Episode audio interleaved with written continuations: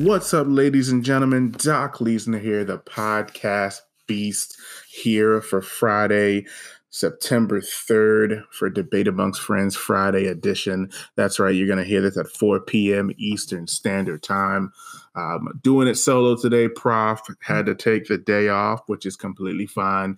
That podcasting machine sometimes needs a break to lubricate the wheels. Uh, but he'll be back here hopefully on Monday so we can get back to the reads that you're so used to.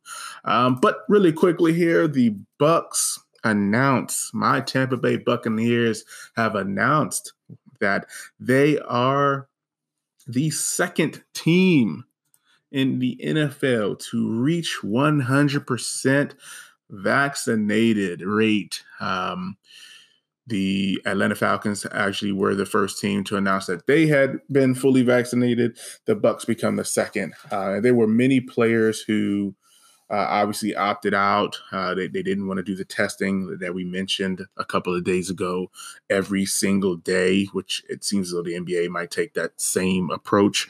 Uh, but I know several players were against getting the vaccine, uh, but for the greater good of the team, they decided to do it. Uh, so it wasn't even really about themselves. Um, it was for the greater good of the team. So you have to definitely respect that. Uh, I know for one person in general who was really, really against it, um, Leonard Fournette. Uh, he was uh, definitely against getting the vaccine. But at the end of the day, it's eight, an 18 week schedule. Um, unvaccinated players will remain subject to daily testing. And at this point, it seems as though players just want to kind of move on and also care about their teammates. Not saying that if you're unvaccinated, you don't care about your teammates, but um, at this particular point, it's best to try to remove as many distractions as possible. Um, and we already know that the vaccine doesn't protect you 100% from COVID. I know that that's one of the things that a lot of people say, but apparently it makes the I guess the opportunity, if you do get COVID, it lessens the blow of uh, the previous strand, and hopefully it can do the same with the Delta variant. But the Buccaneers become the second team to have 100% vaccinated uh, rate. Uh, and of course, the NFL released their league wide, which I believe they said was 94%, I believe it was, which we, we kind of call BS. If there's only two teams at 100, there might be a few between 95 and 100, but I highly doubt. Uh, that that number is skewed, so we, we might have to wait for that. But congrats to the Bucs. Hopefully, it turns into a successful season for them, being that they came together on this accord. Uh, also, NCAA is back. Uh, speaking of COVID and, and, going through a different protocol, um, I almost had the privilege of going out to watch the NC State game versus South Florida last night. Unfortunately, I have practice uh, on Tuesdays and Thursdays with the ladies of the Gridiron Gang. If you heard uh, last Friday, uh, I coach flag football here in Raleigh, Durham area of North Carolina. Gridiron Gang, we play on Sundays at Briar Creek if you are in the area.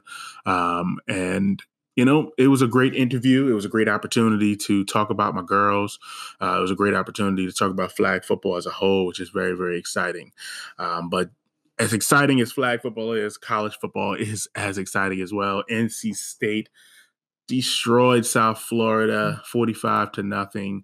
Um, obviously, again, I was at practice, so I didn't get a chance to watch it, but uh, Devin Leary, 17 for 26, 232 yards, two touchdowns, and one interception. Uh, but it looks as though the Wolfpack stayed on the ground. Uh, Zonovan Knight, 16 carries, 163 yards, and Ricky Person Jr., 16 carries, 105 yards. Uh, so the local state boys brought it home. Um, I'm definitely looking to get to one of those dates um, as it would it would be awesome to see some of these North Carolina teams play uh, UC Davis, East Carolina, um, obviously Duke, North Carolina, um, even some of the other schools like North Carolina Central. I, I think at least one time this year, I'm going to try to get to uh, one of these college football games. Um, but yep, this is the weekend that college football returns. Uh, today, we actually have UNC playing Virginia Tech, Duke playing Charlotte, Old Dominion playing Wake Forest, uh, Kansas and South Dakota. Uh, looks like there's going to be a, a, host of games uh, that are going to be played today and, of course, tomorrow and through the weekend. Uh, so definitely keep up with your favorite team. Um, I'm hoping that they have a successful season. Um, I'm really looking forward to seeing some of the younger players play, um, as well as some of the more experienced players play. Um, obviously, every year we look to see who is going to be that, I guess, that player where we see their the maturation process take the next level. Uh, someone like Spencer Rattler, Bryce Young at Alabama, JT Daniels at Georgia. You know, these are the guys that we're looking to see uh, go to the next level. Um, obviously, the Heisman odds are out. Uh, Spencer Rattler currently leads um, with Clemson, Alabama, and Georgia quarterbacks following. Um, the person with the lowest chances right now, based on this uh, particular web- website, sportsnaut.com, which is, again, just something that I found.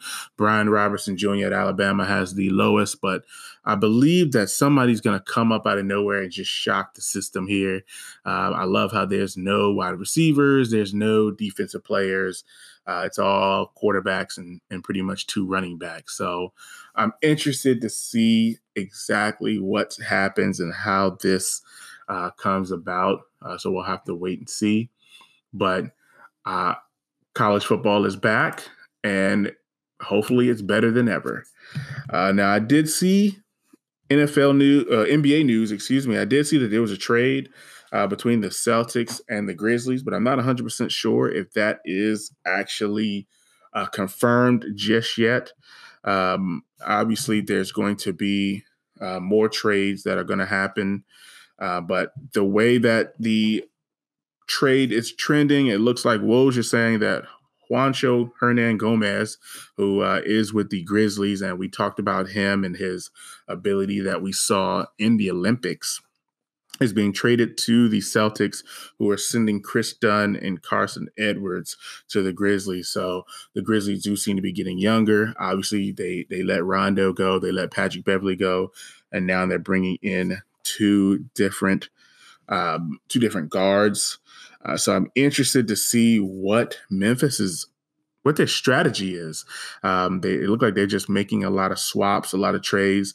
Um, I was very excited about Carson Edwards uh, coming out of college. If you remember, uh, Carson Edwards uh, was pretty much lighting it up from behind the arc um, at Purdue, and I don't know if he ever really got a chance to really play in Boston the way he played in at Purdue. But then again, a lot of people don't get that opportunity.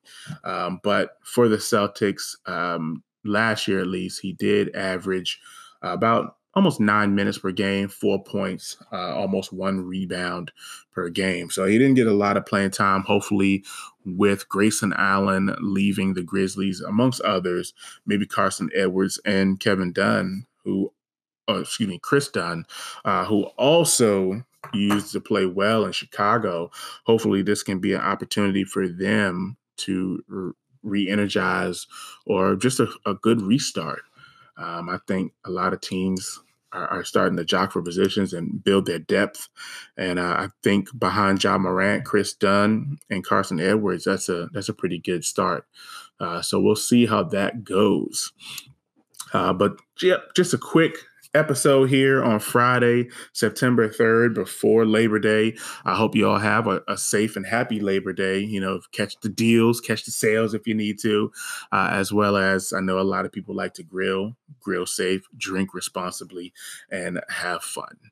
But I know you heard this podcast on your favorite podcast platform. If you didn't, you can always go to our website at www.debateamongstfriends.com to listen to this episode as well as all of the previous. Be sure to tune in next week as we go over the news, the analysis, and the.